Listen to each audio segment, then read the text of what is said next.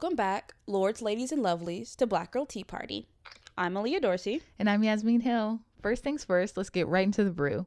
Aaliyah, what's brewing for you out there in the world? So, first things first, I have a bit of a personal brew. Um, I finally got my driver's license. Um, I know that like I am 21 years old and I just now have a driver's license, but you know, better late than never. Um, so I'm very proud of myself for that. Um, my second brew is that yesterday was International Podcast Day.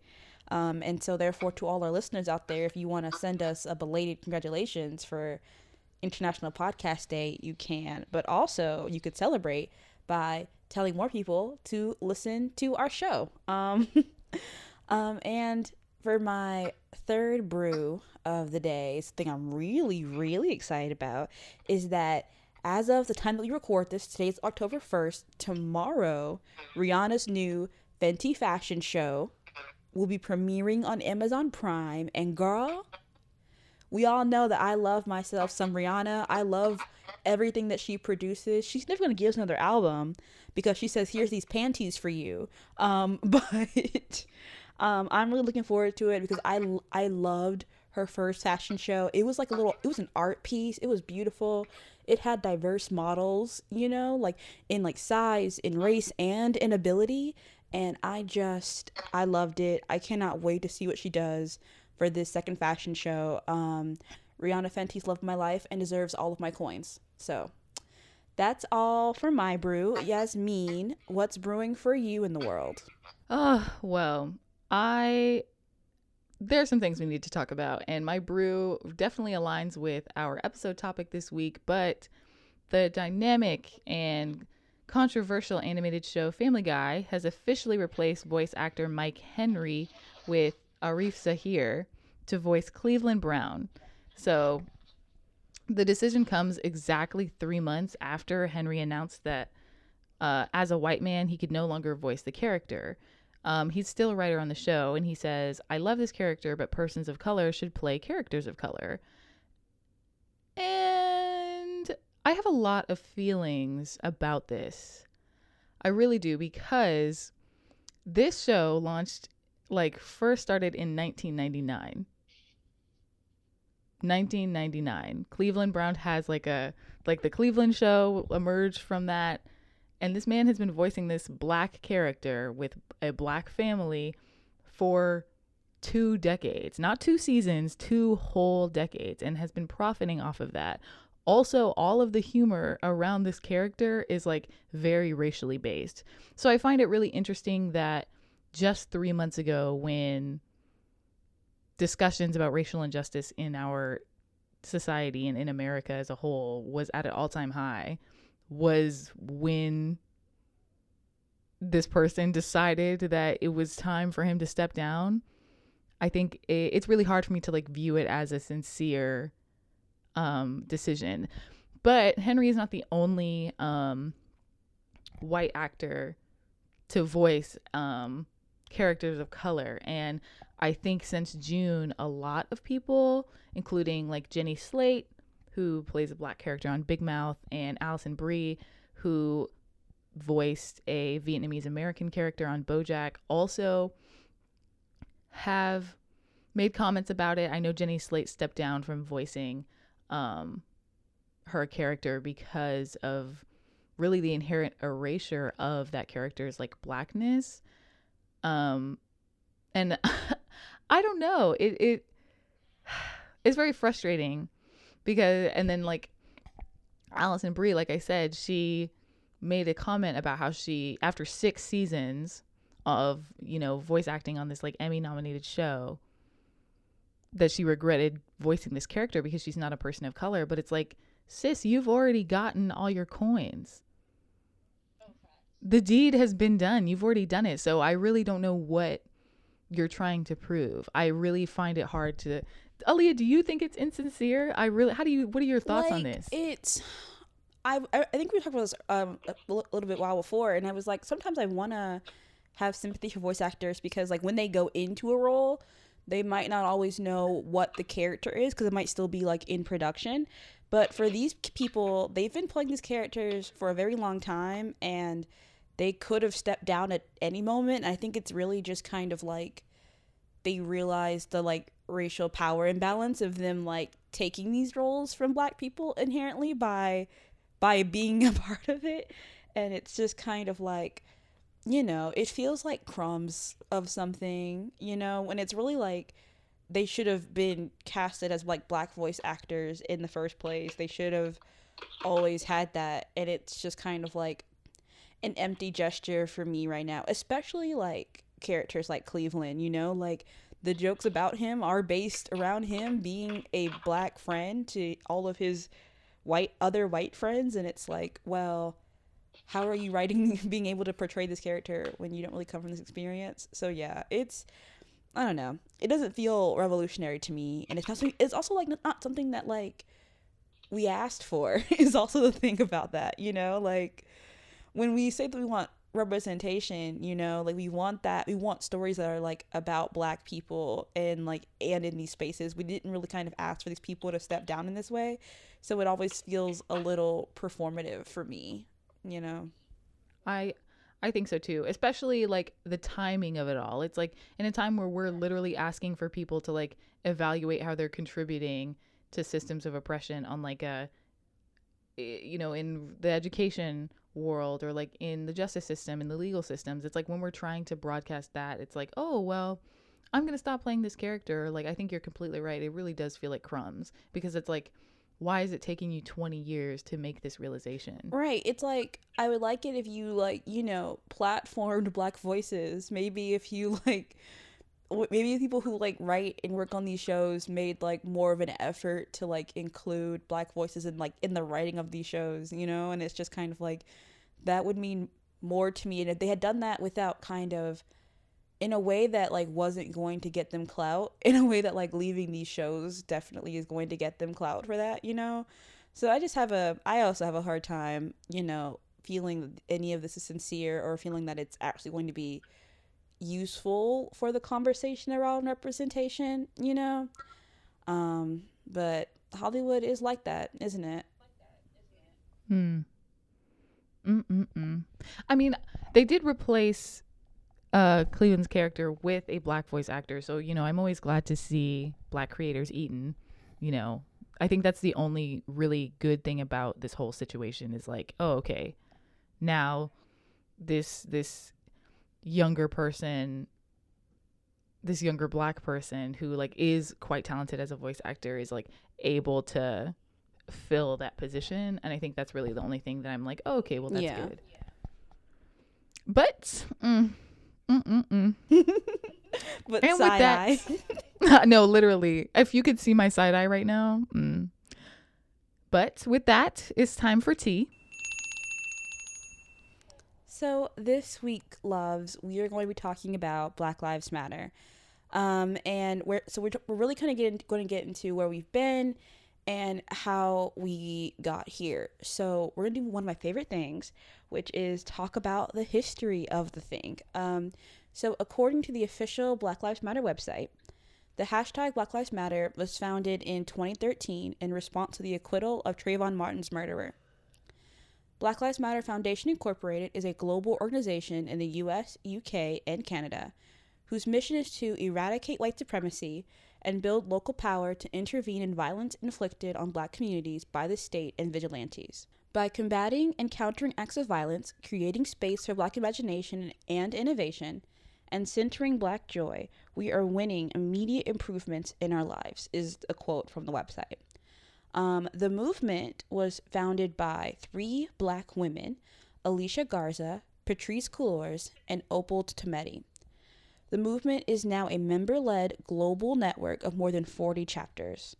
Um, also, which I think is important to this movement because um, in my reading of the website, this was stated several times. Um, also, this movement affirms the humanity of all Black lives, which include, and I quote from the website, Black, queer, and trans folk, disabled folks, undocumented folks, folks with records, women, and all Black lives along the gender spectrum. Our network centers on those who have been marginalized within Black liberation movements.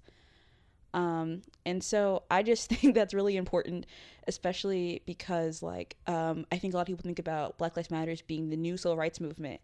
And considering the fact that these uh, communities mentioned in this quote were left out of the first movement, I think it's incredibly revolutionary that they are making this active effort to include other marginalized identities that also can be contained in a black body. Yeah, I mean, I think the fact that the movement was founded by three black women, which is something that I don't think people really talk about enough. Um, I think that just proves how, like, I mean, and it's very clear that black women's black women are definitely marginalized within racial movements because nobody really talks about like the layered oppression that we could experience based off gender and race. Massage um, is its own demon. Boop boop boop. Tune in in a couple weeks because that's a whole nother, whole another episode. That's a whole another situation. But I think the fact that like these three women were like, oh, this is something that we have to do in response to the death of a young black boy, I think that speaks levels really to like the makeup of the black community as well. yeah, a whole. I think we're a very matriarchal culture, to be honest. Yeah, I agree. But I think the movement is so complex, and I think a lot of the criticism really comes from like a mis misinformation and truly like a mishandling of the intent and the mission. Because a lot of times when I see criticism, I'm not even really seeing people talking about how all of these marginalized bodies within the black community are like being elevated. You know, people are advocating for them. And so I, you know, it's about disrupting the effects of systemic racism, you know, that have seeped into literally every facet of our black American lives. Uh, so support of the movement was at a high in June following the death of George Floyd, with 67% of U.S. adults in support. Today, uh, just however many months later, it's just a couple months later, that's down to 55%, according to the Pew Research Center. Um, so I think this decrease in support really is, you know, because it's not trendy anymore.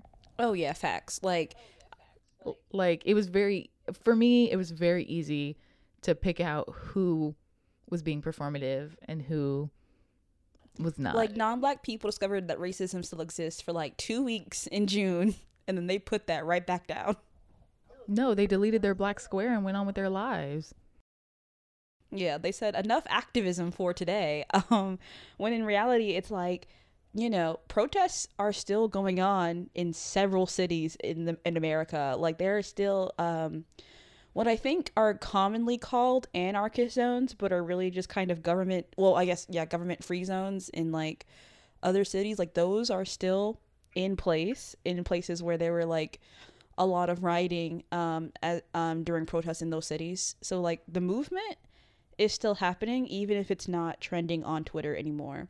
Um, which brings me to my next point is I want to get into what the movement is actually saying. So we're talking about mis- misinformation because I feel like also we got a lot of articles that were about oh Black Lives Matter is trying to destroy the American family or Black Lives Matter is anti-Christian and it's like none of those things are true, you know? Um mostly because that none of those things have anything to do with what the movement is actually trying to achieve, you know? Um, so let's talk a little, little bit about that. So, um, basically, the reason why we say Black Lives Matter is because Black people would like to stop dying as a result of police violence and of the violence uh, put upon us by private citizens.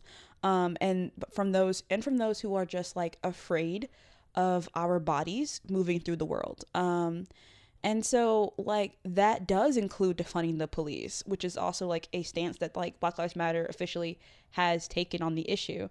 On their website, they say, and I quote, um, we demand acknowledgement and accountability for the devaluation and dehumanization of Black life at the hands of police. We call for radical, sustainable solutions that affirm the prosperity of Black lives. We call for an end to the systemic racism that allows this culture of corruption to go unchecked and our lives to be taken. We call for a national defunding of police. We demand investment in our communities and the resources to ensure black people not only survive but thrive. End quote. So yeah, when we say Black Lives Matter, the reason why it is such a great phrase is because it says exactly what it means. Mm. Yeah, I think what is really destructive is the fact that it's becoming like a partisan issue. And you people really aren't taking like those words like at their value. And I think this is why saying all lives matter in response to someone saying, "Hey, I'm black. I am a human. My life has value. It matters." Like when you say, "Well, all lives matter," it's destructive. It's dif- dismissive, honestly because that's basically saying like it's it's it's infuriating because it's like hundreds of thousands of people have been shouting for generations for generations about how these things are affecting us and disenfranchising us as a people like this conversation didn't just start in june Right, right. And also, it's just kind of like, listen, the fight for Black lives is inherently the fight for all lives. You know, like when you give black people our rights, it is going to increase the like quality of life for everyone.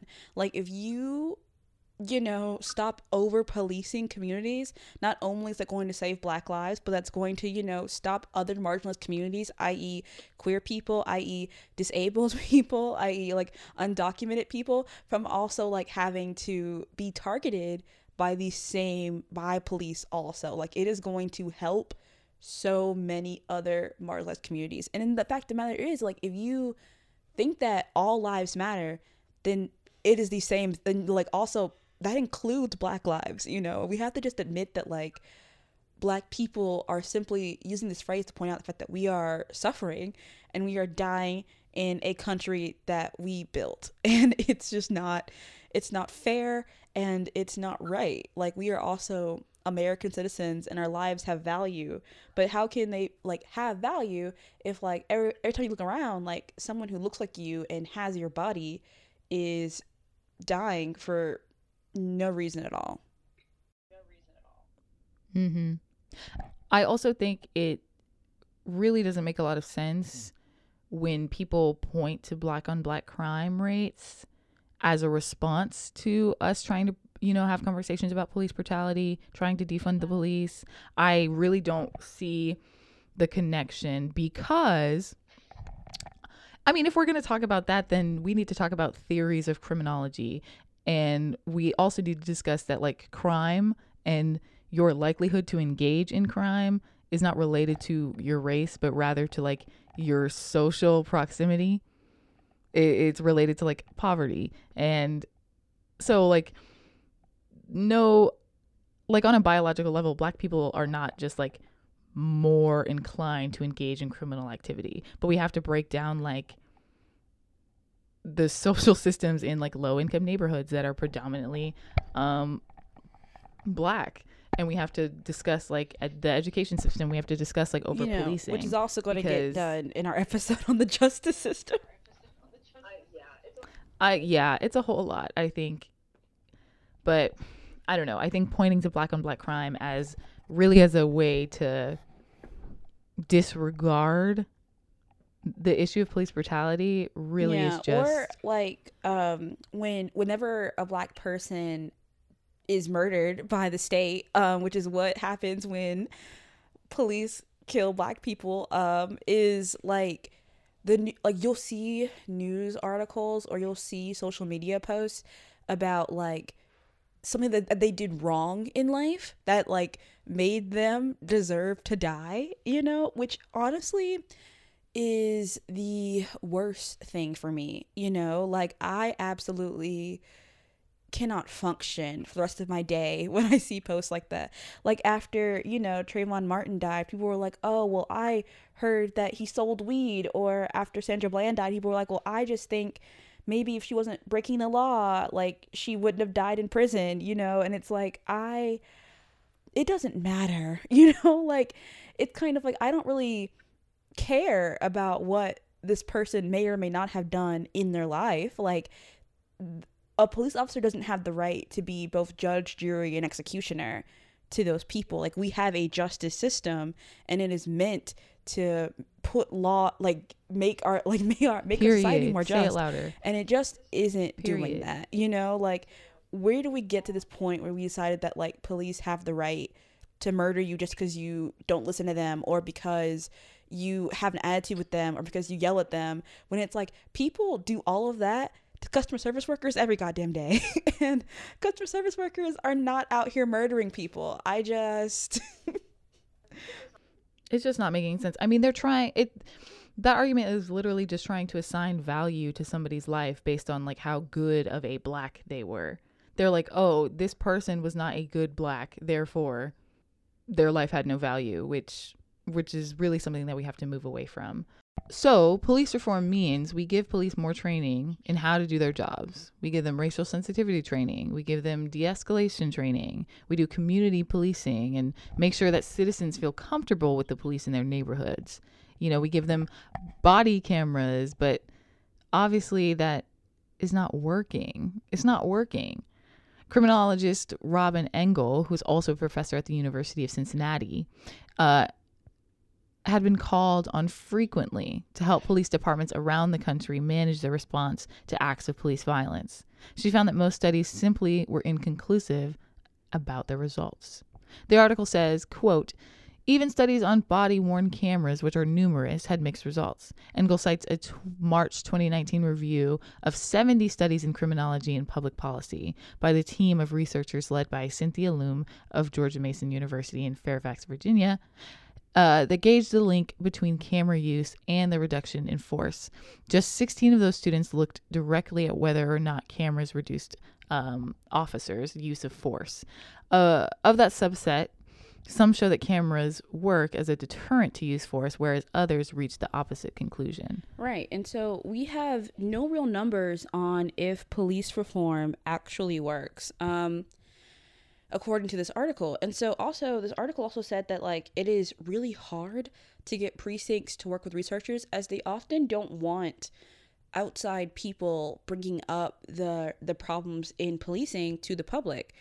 Um, and but so what basically what that what that's telling us that police reform is just a band aid on a deeply rooted issue that is continuing to cost us actual human lives. Um, in an article by the ACLU, says that funneling so many resources into law enforcement instead of education, affordable housing, and accessible health care has caused significant harm to communities.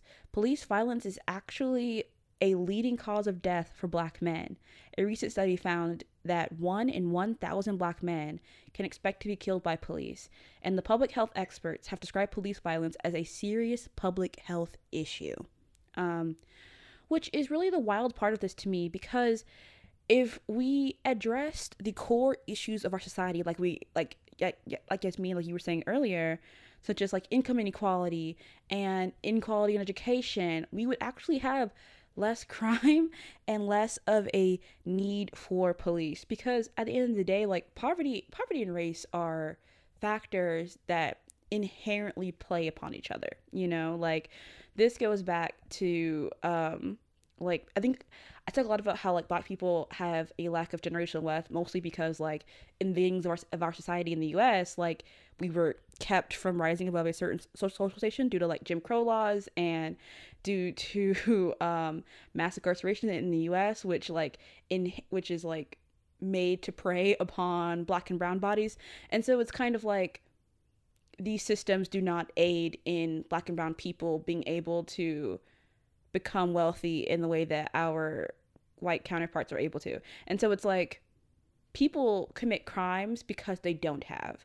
Like you would we like you wouldn't steal something if you were able to go to the store and buy it. And it's just kind of like this is also like kind of a war on poor people because it's also it is these poor neighborhoods that are being over policed and these poor neighborhoods are also majorly filled with black with black and brown people and it's just inequality is an issue and if we address that we also probably would not be in this position also. Like racism and poverty are very similar issues and if we address those we wouldn't have a need for policing in the way that we do. Yeah.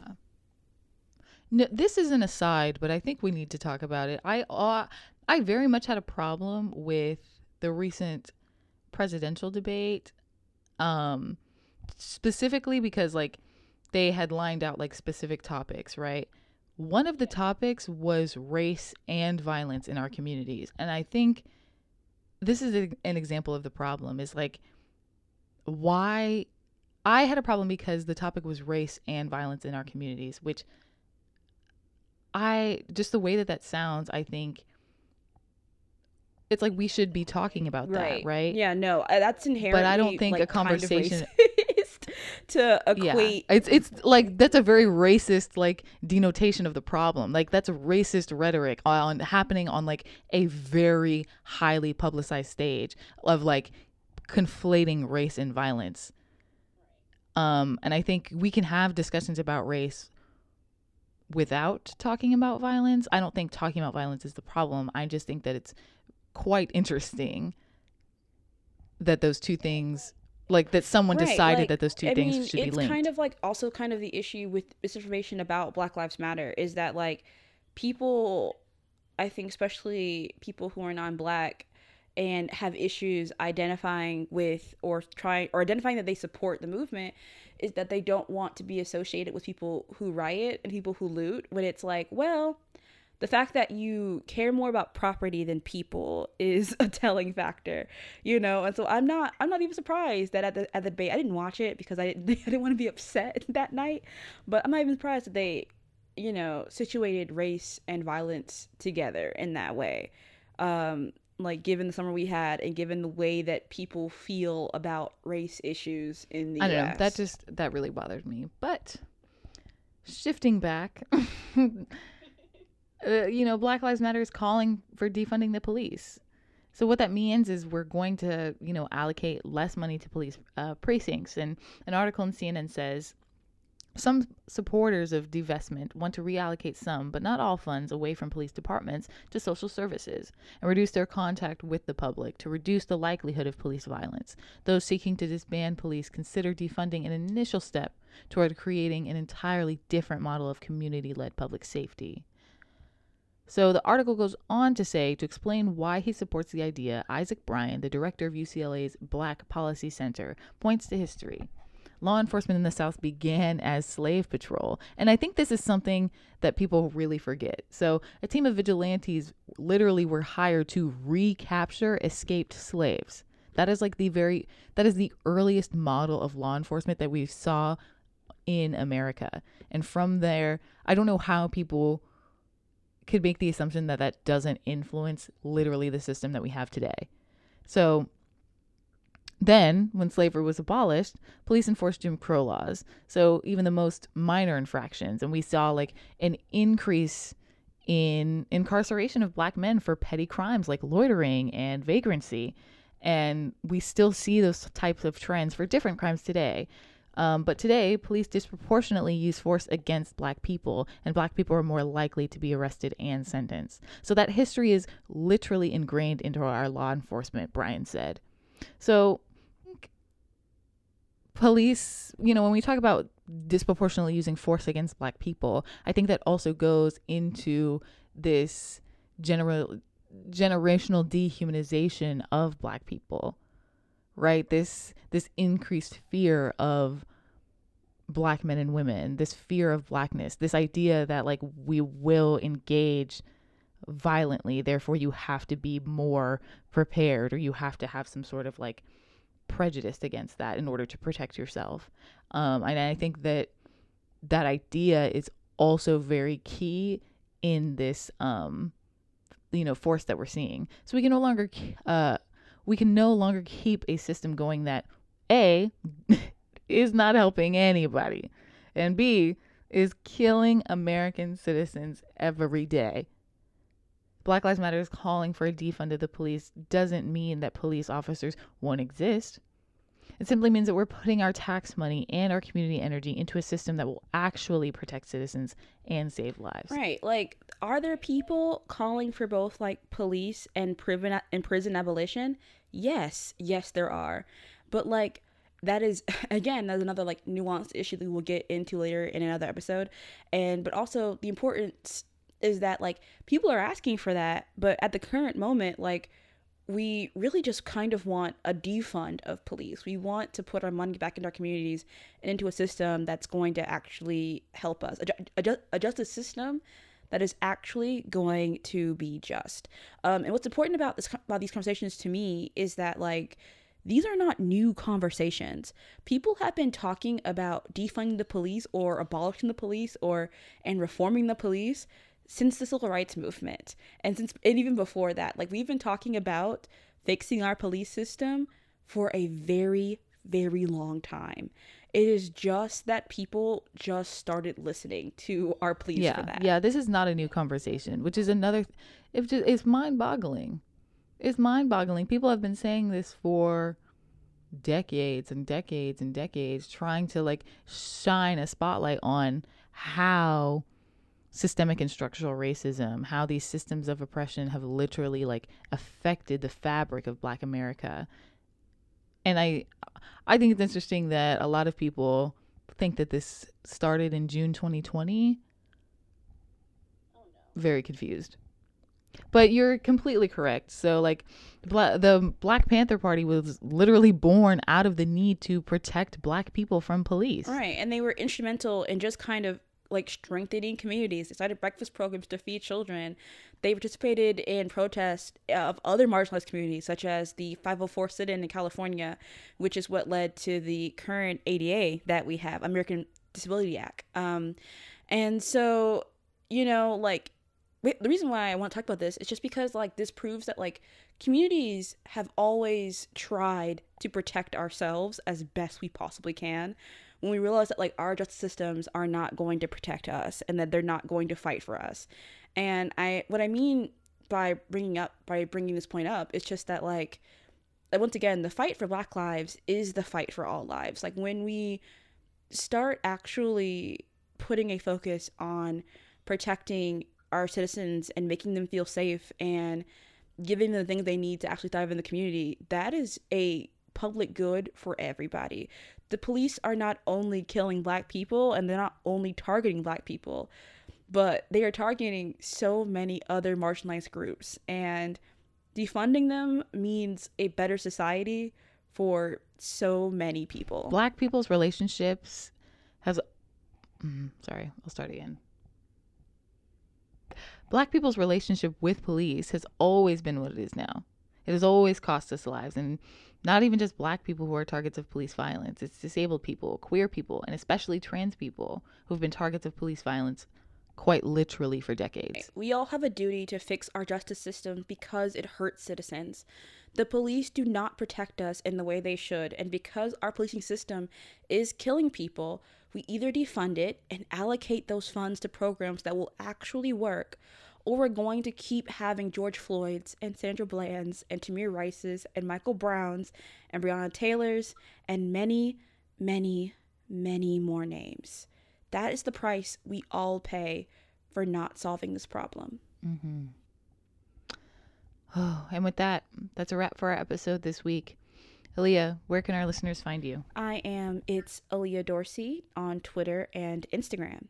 Yasmin, where can our listeners find you? Ooh, I'm at Yasmin underscore SA. And as always, please follow us at Black Girl Tea Party on Instagram and search Black Girl Tea Party at Black Girl Tea Time on Twitter to stay up to date with episodes. Also, please subscribe to our show.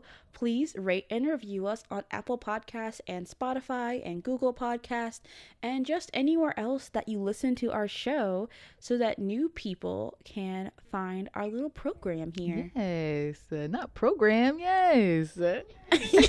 you can always send us an email at blackgirlteaparty at gmail.com. Send us questions, ask for advice, or tell us how much you love the show. We would love to hear from you. Once again, friends, thanks for listening. Remember to love often and with all your heart, and we'll see you next week.